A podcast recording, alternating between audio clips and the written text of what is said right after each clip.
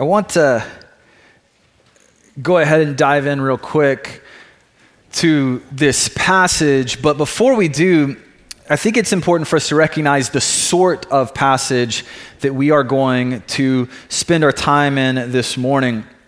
We've come to an end of a section. And so, if you haven't been with us here this fall, over the course of the past couple months, we've been studying through First Corinthians, just little bit by little bit. And, uh, and we've worked thus far through four chapters of this book. And in these four chapters, we've seen Paul addressing some very real concerns that he has. Division is being stirred up within this church. We have some people, and they are relying upon giftings and personality, and a sort of cult of personality has risen up around these people. And, and so Christians are beginning to devote themselves to particular teachers and particular styles, and they're finding power and sustenance and influence in these things, and they're being influenced in significant ways. And to this, Paul speaks very clearly. He says the sort of division that is resulting from all of this is not honoring to God. It's not in step with the gospel. And so, to lay it bare, he presents himself and his ministry as a minister of the gospel. And he, he says, This is the kind of person I am and the kind of ministry that I've had amongst you. I haven't relied upon my personality. I haven't relied on my skills. I haven't sought to cultivate power and authority amongst you. Rather, I have preached the powerful gospel. And so he, he lays bare the nature of gospel ministry, his gospel ministry in particular, to address these things. Well, now we're really reaching the end of this section where he's dealing with division within the church in this kind of focused way, addressing it with his gospel ministry. And because of that, we're really going to get a word of application today. He's going to take what he's been wrestling with and what he's been communicating, and now he's going to apply it in a pretty strong way. Now, I share that because this passage is application heavy. I want us to be clear that we who are in Christ, we receive this word, and we're going to be challenged with this word to work, not as those who work for salvation. No, salvation has already been worked for us in Christ, and so now we work as the redeemed, as the righteous. We, we work in freedom because Christ has set us free. And now, with the Spirit's help, we can be obedient. And we can live in light of Christ's commands, bringing Him glory and enjoying Him in the process. And so that's the posture that we want to approach this passage with today. We are standing on the rock solid foundation of Christ. And so we can approach this with gladness, desiring to be instructed from the Word. And so, uh, we will hopefully be instructed from the word this morning. We're going to work our way through this passage a couple verses at a time. And as we do so, I've given headings to the sections, and those headings are going to serve as our points this morning. So, three headings, three points. First, we have parents. Second, we are imitators. And third, we have decided. So we are we have parents, we are imitators, and we have decided. Let's pray that the Lord would help us to grasp this word. Father, we thank you for being a good God who we can trust, who we can submit ourselves to, and who we can worship because of Jesus. And so, Lord, I pray that you would lay us bare this morning, causing your word to pierce us and cause us to live for your renown. Lord, would you be at work here, uh, exposing us to light and causing us to uh, live happy and holy lives in Jesus. And so we thank you for this time this morning. We offer it to you as an act of worship. We pray this in Jesus' name. Amen. So, again, we want to see that we have parents. And we're going to see that from 1 Corinthians 4 14 through 15. So, if you have your Bibles, Follow along with me, please. I do not write these things to you to make you ashamed, but to admonish you as my beloved children. For though you have countless guides in Christ, you do not have many fathers. For I became your father in Christ Jesus through the gospel. so, in these verses, in this beginning section, I think we're seeing first and foremost God's kindness put on display. We have a kind God, a heavenly Father who gives good gifts. I think that's what we want to be concerned with here before we're concerned with anything else. God has done something. A gospel benefit is being communicated to us. And I hope and I pray that collectively we feel that today. These verses begin with Paul clarifying what was going on in the previous verses, in the previous section. If you were here a couple weeks ago uh, before our fall Bible conference, then we preached through this section of Scripture, and you might remember that Paul goes pretty hard at these Christians in Corinth. He cuts them up with surgical precision, he goes at them. After laying out his ministry, the comprehensive nature of his ministry, how he's labored, what he's done, he says things like, We, gospel ministers, we are fools. But you, you are wise. We, we are weak, frail. But you, you are strong.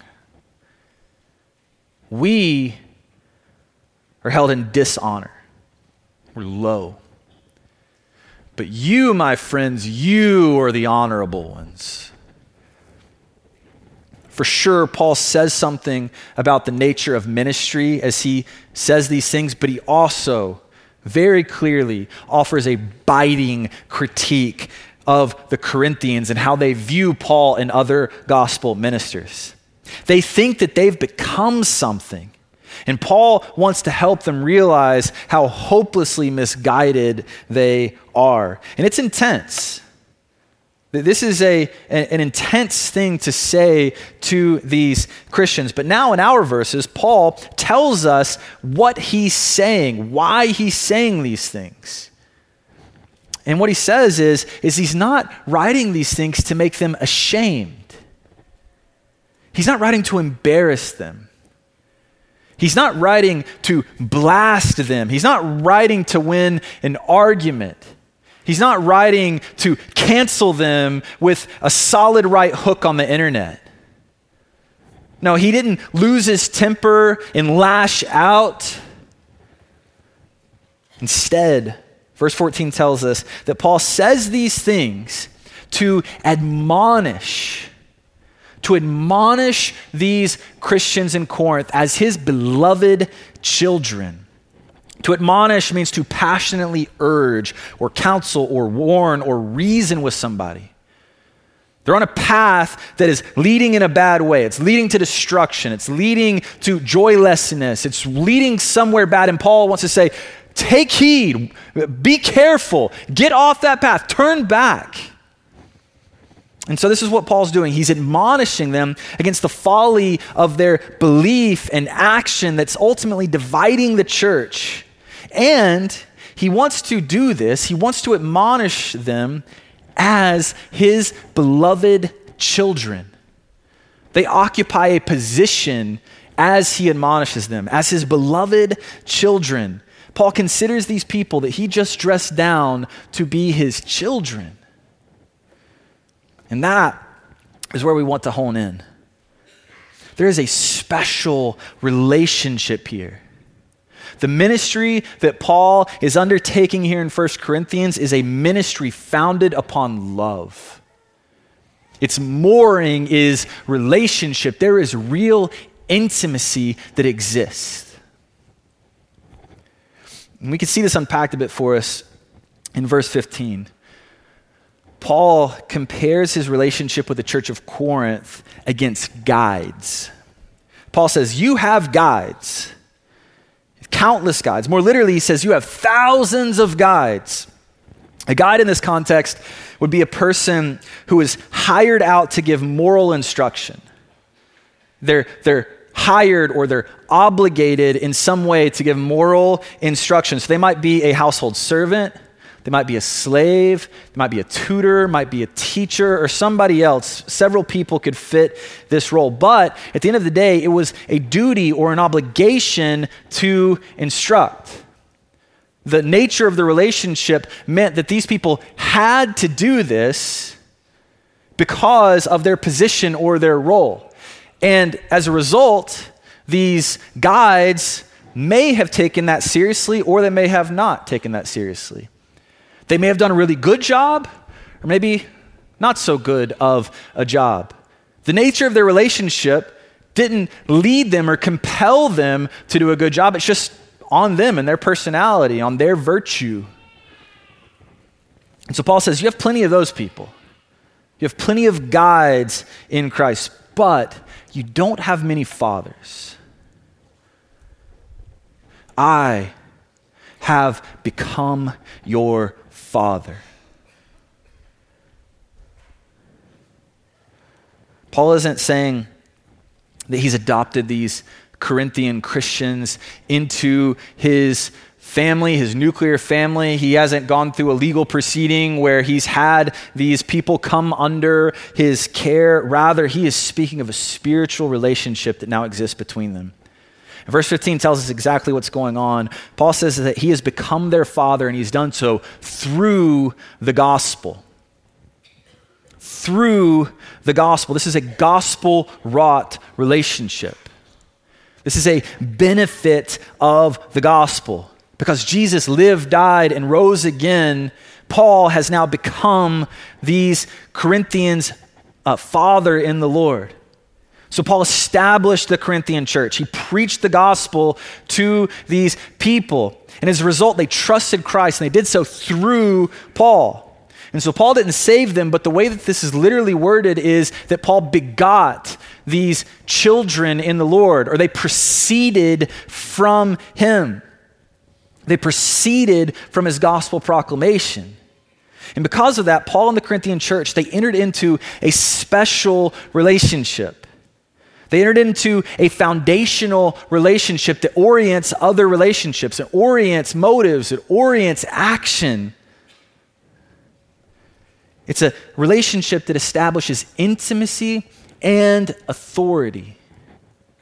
And so, as one who loves them dearly, Paul comes along, he has authority, and he wants to steward that authority to passionately warn them, counsel with them, reason with them, to see the true nature of things. And that is what God has given to his people.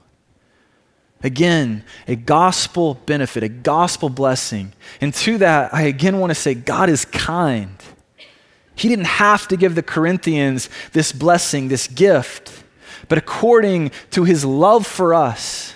Our Father who gives good gifts has given these Christians a father in the faith. Here recently, we've had an interesting phenomenon take place in our house.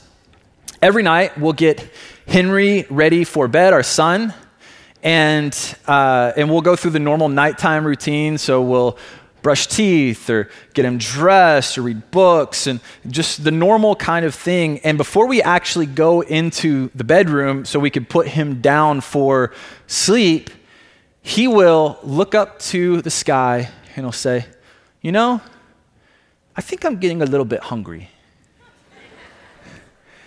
and it's like clockwork at this point. And to see him say it, it's the sweetest thing. He's so earnest. He just wants his little tummy to be filled up a little bit more before bedtime. And you know how his mother, Raylyn, and I respond when he says this? We say, Get in bed. you see, we know that he's not really hungry We know that a couple weeks back he realized that if he says that he's hungry, then we will feel pressured to oblige and give him a snack, and that'll get him about 20 minutes more of being awake. And he likes those 20 minutes. He does not like to go to bed. So he takes advantage. But the thing is, we're his parents. And so we know him. We know him, and we know what he ate for dinner. We know that we probably gave him a snack after dinner, and he may have even had dessert. So he's doing fine. And we also know him well enough to know that if he really is hungry, we know to give him food. But we know him. We know who he is. We know what he's like. We know his patterns. We know what he wants. And most of the time, we know what's best for him.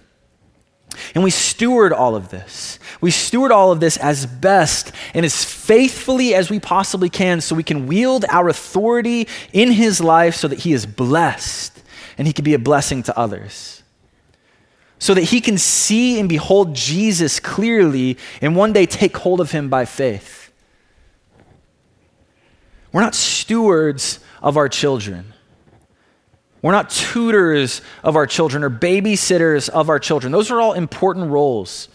Uh, real roles with dignity and value, honorable roles, but our role is different. As parents, our role is to love our children with an intimate knowledge a foundational knowledge so that even though, or even when they want things that aren't good for them, we would say the hard things and say no. And we'd give them what they need. And so, when Henry says that he thinks he's a little bit hungry, we say, knock it off, get in bed. We love you. this is what Paul is saying to the church of Corinth. I love you too much to sit idly by while you embrace unsound doctrine and behave badly. No, I love you. And so I'm going to admonish you. I'm going to passionately urge, passionately counsel, warn you, even if your guides are telling you something different. Again, God isn't God kind? He gives us his people he gives us what we need. God loved the Corinthian Christians by working this wonderful and intimate relationship amongst them. Between them and Paul, where Paul functioned like a parent in the very best way to them. And I think that we need to pay special attention to this gospel benefit given to the Corinthian Christians because God does the very same thing for us who, who are in Christ. He gives those people who will wonderfully and intimately love us such that they become spiritual mothers and spiritual fathers for us. Maybe these are people who initially preached the gospel to us. And through these people, we were born in Christ. And so we have a relationship very much like the Corinthian church has to Paul, where they were born from Paul. Or maybe these are those people who stewarded the gospel and the, the benefits of the gospel, the truths of the gospel, and applied them to our lives such that we grew in grace over a period of time. Every one of us can trace our faith back to a man or to a woman who proclaimed the gospel to us. We can trace our faith back to faithful men and women who stewarded the gospel and helped us to apply the word to our lives. So, that even if you do not experience the blessing and the benefit of a solid uh, parental unit in your life, nevertheless, God's purposes have not failed, and He has provided for His people, and He's done so within the church.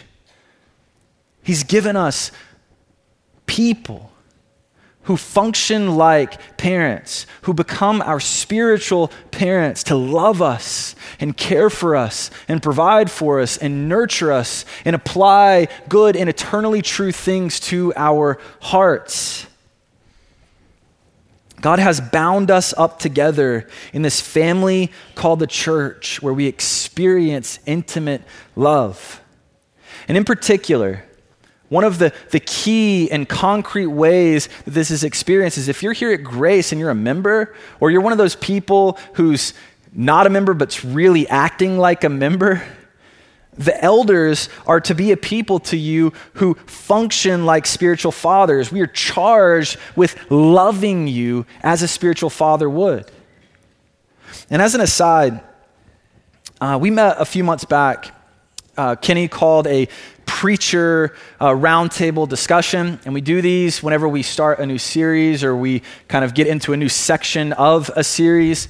And, and Kenny had all the people who are going to be preaching in this series gathered together around a table, and we also invited uh, several uh, godly, faithful men and women who were just helpful uh, in, in, giving insight and helping us to understand the text. And we worked through 1 Corinthians and we prayed through 1 Corinthians together.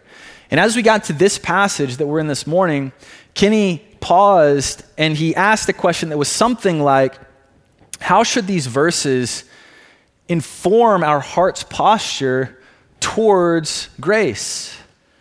And those people that we are called to shepherd. And I've thought a lot about that question in the months since. And, and I think our passage lays it bare for us. How should we respond? How sh- what should our heart posture be? Well, as, as elders, as ministry leaders at Grace, the posture should be one of love, of parental love. And I want you to know, I have the privilege of sitting with the elders often. I have the privilege of being in meetings with them. I have the privilege of sitting across the table from them over coffee and in lots of other environments. And over and over and over again, they have demonstrated to me that they love you. We, as elders, we love you. We desire you. Our affections well up for you. Our hearts beat for you.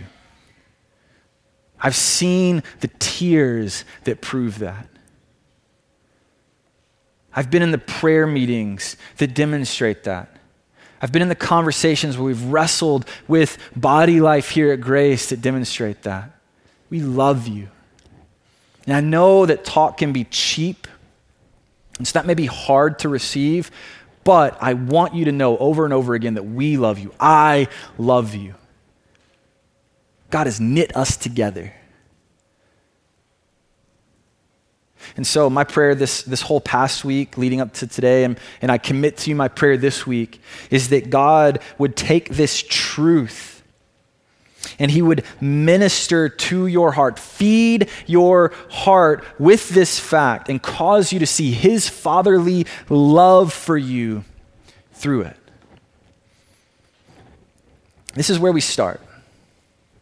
This is where we start. We start with what God has done. God has done something in Christ, and the benefit now is that we who are in Christ, we are bound up together with one another such that we relate differently to one another than we used to. And now we can have real life relationships, father mother relationships. We can be children who entrust ourselves to godly parents. It's a gift. And so Paul wants us to be aware of this gift. And now he wants us wants to instruct us in how we relate to these spiritual parents. And so that's our second heading, our second point this morning. We are imitators. We are imitators. And we see this in verses 16 and 17. So read with me, please. I urge you, then, be imitators of me. That is why I sent you Timothy my beloved and faithful child in the Lord, to remind you of my ways in Christ as I teach them everywhere in every church.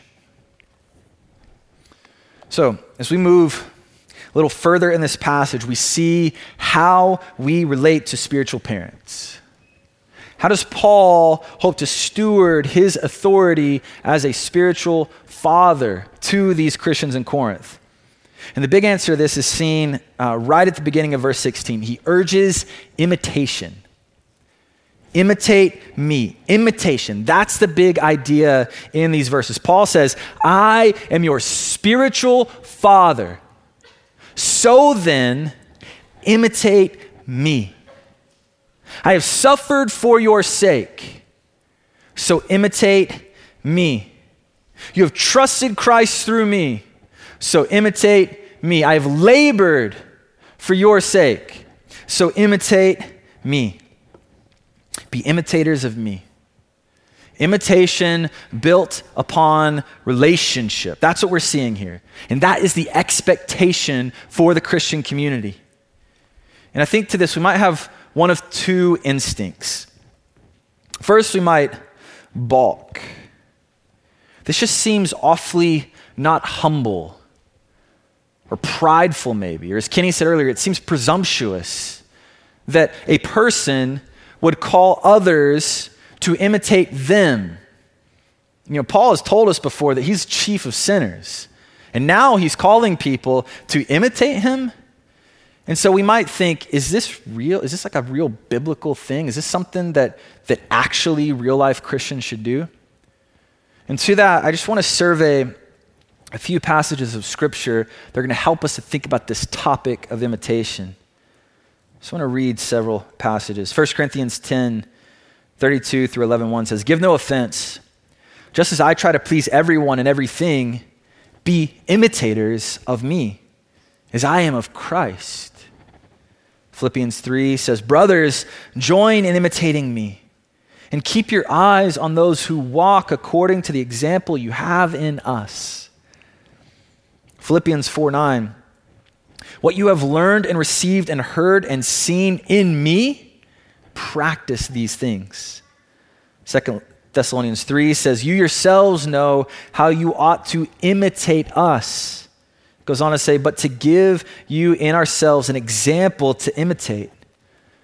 2 Timothy 3, you have followed my teaching, my conduct, my aim in life, my faith, my patience, my love, my steadfastness, my persecutions and sufferings. Hebrews 13, 7, remember your leaders those who spoke to you the word of God, consider the outcome of the way of their life and imitate their faith. Uh, Hebrews 11 and 12, the entire chapters basically deal with this idea of seeing faith and imitating that faith.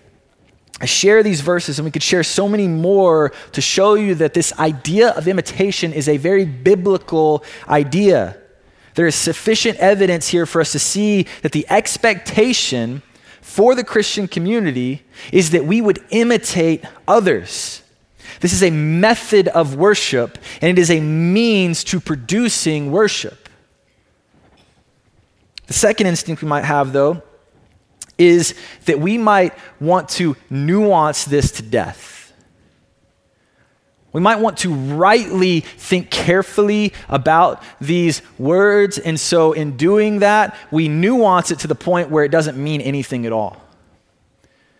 It becomes general, it becomes fuzzy, it becomes vague, and basically we could just go about our life ignoring what Paul is saying here. It's right to recognize that Paul is not calling us to merely copy him. He's not saying copy my uh, personality.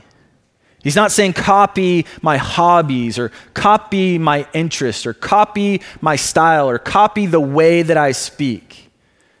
It's funny, I've, I've heard many people over the years who they, they end up uh, taking a liking to a particular preacher and they listen to their podcast or listen to their sermons online. And before too long, you start to notice they kind of talk like John Piper. They kind of talk like Tim Keller. They kind of use words like whoever this preacher is. That's not what Paul's saying. He's saying, don't copy the way that I speak. Don't copy the way that I dress or the way that I look. I, I work with students in the student ministry. And so I'm very used to seeing groups clump up together, and before too long, they start to look like each other. And they start to act like each other. And they buy the same sorts of things. Their hair is styled the same way. I think there's something in us that likes to copy. We find some safety and some security in that, molding ourselves to look like other people. And Paul is not saying, copy me. No, Paul is saying something very different, something beautiful. He urges imitation, and he means something by that. Verse 17, Paul sends Timothy to the Christians of Corinth, and he says that he's sending Timothy to remind them of his ways. His ways. His ways are to be imitated. His ways has a referent. And so, what are Paul's ways? Well, we could say a lot about this, but Paul's been unpacking his ways for four chapters now in the book of 1 Corinthians. For instance, in chapter 1, Paul says that he preaches the gospel that God saves sinners in Christ. Jesus' life, death, and resurrection ascension to the right hand of the Father on our behalf so that we can have life in Him forever. He preaches that gospel in such a way that it will not be emptied of its power. He preaches Christ crucified, a stumbling block to Jews and folly to Gentiles. Imitate me in that way. In chapter 2, Paul says he resolved to know nothing except Christ and Him crucified. He said he spoke not with words of lofty wisdom, but with words that demonstrated the power of the gospel. Imitate me in these things, he says.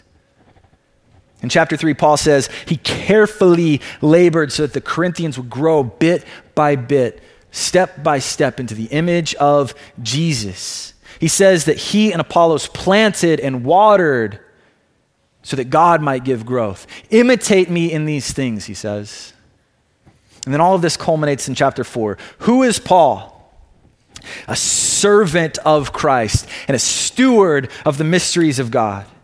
He has sought to be faithful. He has applied the word. He has become a fool, despised, weak. He has suffered and he's been persecuted. Imitate me in these things. That's Paul's call to these Corinthian Christians. He's not saying copy my personality. He's not saying just look like me, dress like me, talk like me. No, he says follow me as I follow Christ. Imitate my faith in my faithful action. Become a fool for Jesus' sake and proclaim his powerful death and resurrection and ascension as a dying man or a dying woman to dying men and dying women. In other words, when he says, imitate me, he's inviting these Christians into a closer walk with Jesus where they experience the life and satisfaction and joy of Jesus.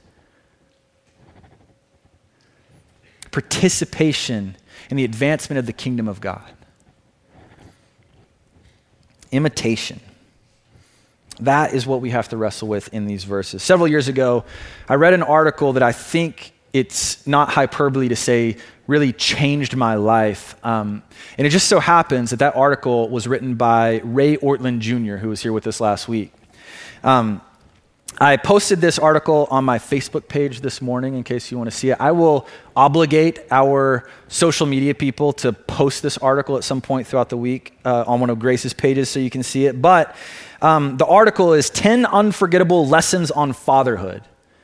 And in this article, Ray talks about the lessons that he learned being a son uh, under his father, Ray Sr. And so he just talks about Ray's way of life and how that influenced him. That Ray was a person worthy of imitation and how that imitation ultimately led Ray Jr. to the place where he is today. Uh, it's 10 unforgettable lessons on fatherhood. I want to share two unforgettable lessons on fatherhood with you. First, unforgettable lesson Ray's father, Ray Sr., praised God. He praised God. This is what Ray said As a kid growing up, I didn't need an alarm clock most mornings. I woke up to the sound of my dad singing in the shower down the hallway. Every morning he sang heartily and cheerfully this hymn When morning gilds the skies, my heart awakening cries. May Jesus Christ be praised. Alike at work or prayer, to Jesus I repair. May Jesus Christ be praised. Many men are hard to read. I have no idea what they stand for, but I never wondered about my dad. What he cared about most, what he was living for, never once at all, not even a little. He did not take a keep a low profile approach to life. Jesus was too wonderful to him. He praised the Lord throughout his life, in public and private, in a clear and winsome way that could not be ignored. So that's first unforgettable lesson. Second, he had a real walk with God. He says, I remember going downstairs early one morning and walking in on my dad in the living room. There he was on his knees, his face buried in his hands, absorbed in silent prayer. He didn't know anyone else was up. It wasn't for show, it was real. My dad had a real walk with God. It, had never, it never occurred to me to wonder if Jesus was the Lord of his heart and of our home. Dad loved the gospel. He served the church. He witnessed to our neighbors. He even tithed when he couldn't afford it. He set the tone of our home, and our home was a place of joy, honesty, and comfort. Jesus was there.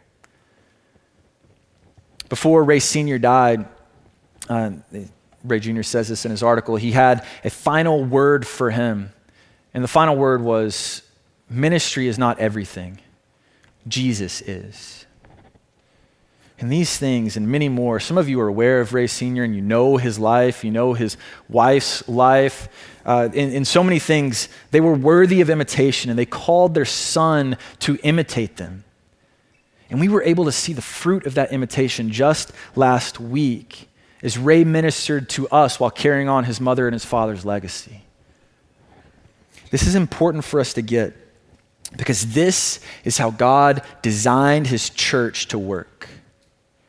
In his wisdom, God has given us to one another, and He's so united us together in such an intimate way that we have real, meaningful, and authoritative relationships amongst us. And these relationships are to work themselves out so that we would have spiritual mothers, spiritual fathers, and that we would actually imitate these people. That we would follow their example of faith. That we would follow them as they imitate Christ and walk with Him. And by God's grace, this is to work itself out in such a way that as we do this, we grow and we grow and we grow to the point where we too can become spiritual mothers and fathers. And so this leaves us, I think, with some questions. And the first is who do you imitate? Who do you imitate? Who have you granted influence in your life? To quote a famous Donatanus line, to whom do you submit? Who can come to you and admonish you, and you would receive that. My fear is, is that we settle far too easily for who we allow to influence us. Many of us are content to allow Twitter or cable news personalities to be the most important voices that speak to us. There are literally things called influencers out there. They have a market on this, and they're doing everything they can to change the way that we think to cause us to care about the things that they care about. We allow strangers on the internet or on the TV to be the guiding voices in our lives. We imitate them. Please understand that this entire passage of Scripture is understood in the context of relationship.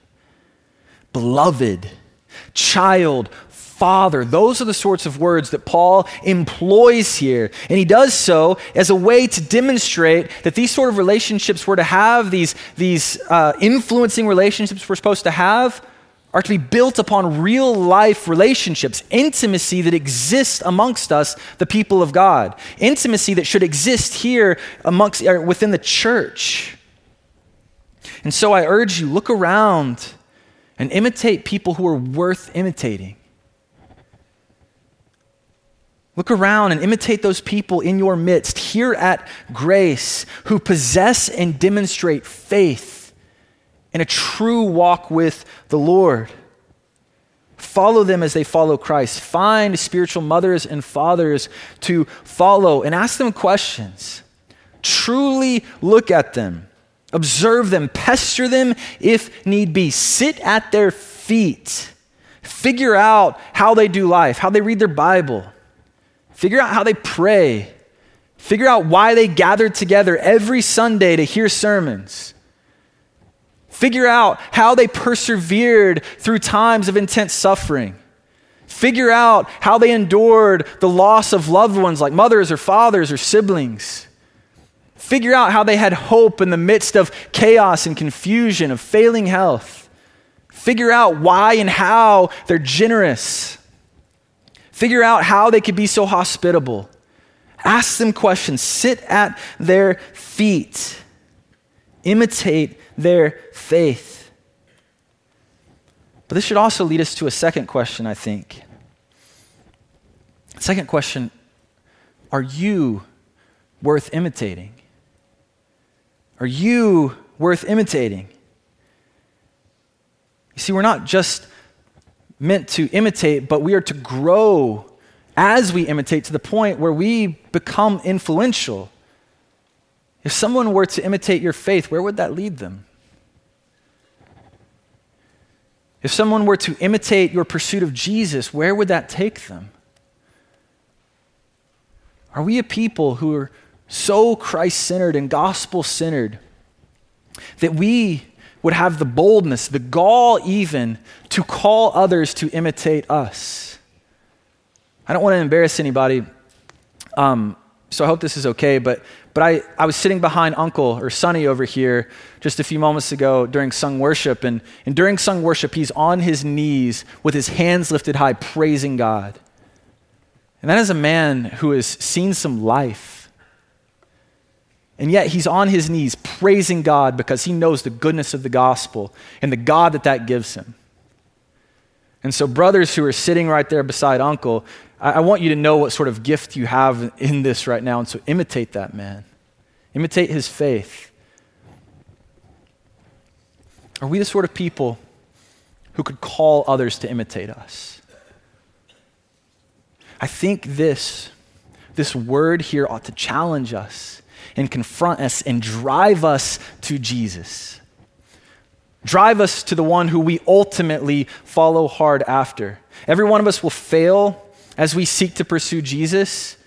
And so, this should cause us to rely on the Spirit's help to buoy us so that we might live happy and holy lives such that we could call others to imitate us. And so, let us go to Jesus so that we might be able to play a competent role in another person's walk with the Lord with their discipleship. Grace, we need each other. God has designed us to meaningfully rely upon one another. We need spiritual mothers, we need spiritual fathers. They're to play an influential role in our lives and help us to get to glory. We need to submit to these people and imitate their faith, follow them as they follow Christ. And as we do so, God will work. He will shape this place, and He will display His glory.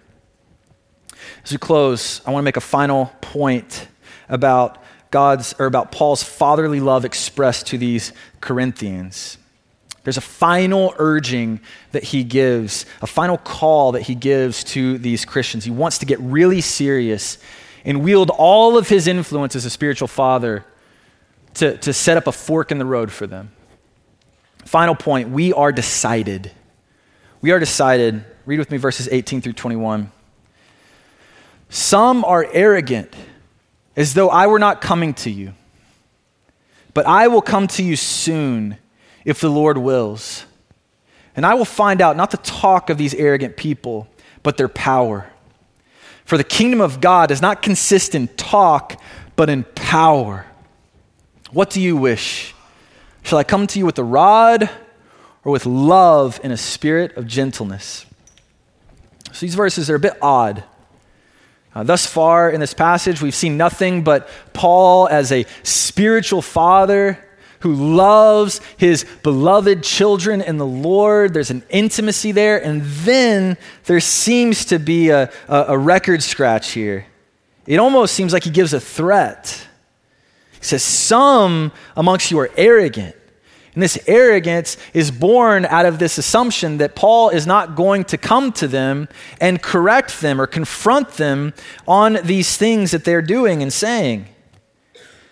And in these verses, they have some real potential to be misunderstood and, and turned into something unhelpful. I don't think Paul is saying that he's going to come and perform a bunch of miracles and rain down fire and do all these elaborate light shows that's not what Paul's saying here. That's not the sort of power he's talking about. There's a flow of 1 Corinthians that we have to be mindful of. And in 1 Corinthians, Paul again and again says that, that true power, the, the real power, is not found in fancy words or rhetorical fluff. True power is seen in the true gospel that brings dead people to life. And so Paul is saying that he's coming to the Corinthians and he's going to see if their infatuation with words, their infatuation with personality, with leaders, with camps, with style, with skills, if those things have the ability to raise dead people to life. Because his gospel, his simple gospel, that God saves sinners in Christ, according to Christ's life, death, and resurrection, ascension to the right hand of the Father, because that gospel brings dead people to life. Because that gospel has the power to change the trajectory of a person's eternal destiny. Because that gospel can free people from the bondage of sin and cause people to live in newness of life forever. So he's going to come and there's going to be an encounter. Do you have true power? Or are you relying on a gospel of straw? What I think is happening here is Paul is saying that it's time for a decision. Some have risen up and they've essentially tried to perform a coup. They've tried to wrestle authority and influence away from Paul and onto them. They're schismatic and they're causing people to embrace living uh, according to a shallow and anemic gospel. And that's causing them to cling to personalities, cling to gifts. They're trying to become something special by, by uniting themselves together with special people. And so Paul comes as a loving father, a spiritual father, and it's like he pulls his chair up and he looks his children in the eyes. He says, It's time to decide. Sons and daughters, it's time to leave that behind. It's time to decide to be done with that. To no longer live as children of the world, as children of the flesh, but to live as children of God. So imitate me. Imitate my faith. Don't unite yourself together with this wayward and false way of living. No, imitate me as I pursue Jesus. Come with me. And so, Grace, we have a spiritual father in Paul who comes to us and he, is, and he issues us a similar, similar challenge. He's looking at us in the face and he says, Are you going to unite yourself together with those people who cling to an anemic gospel, a shallow gospel, a gospel that cannot save? Will you imitate me? Will you imitate those spiritual mothers and fathers that God has given you according to his kindness as a gospel benefit? Will you follow them? Or will you follow the patterns of the world and the influencers of the world? It's time to decide. Come with us. Let's pursue Jesus together. And so, Grace, I think today is a good day to, a good day to decide. I'm going to pray that the Lord would help us to pursue Christ together. Father, thank you for your son Jesus. Lord, I thank you that we can look to him and be sure that we look to the one who has life natural to him, and his life is the light of man. And so, Father, would you bless us as we pursue Christ and now help us to be those who imitate the faith of godly, faithful saints. And Lord, allow us to be transformed such that we can influence saints. Help us, Lord. We need you, and we need all of the, the gifts that you've given us so that we can persevere by your grace. We offer you ourselves, and we pray this in Jesus' name. Amen.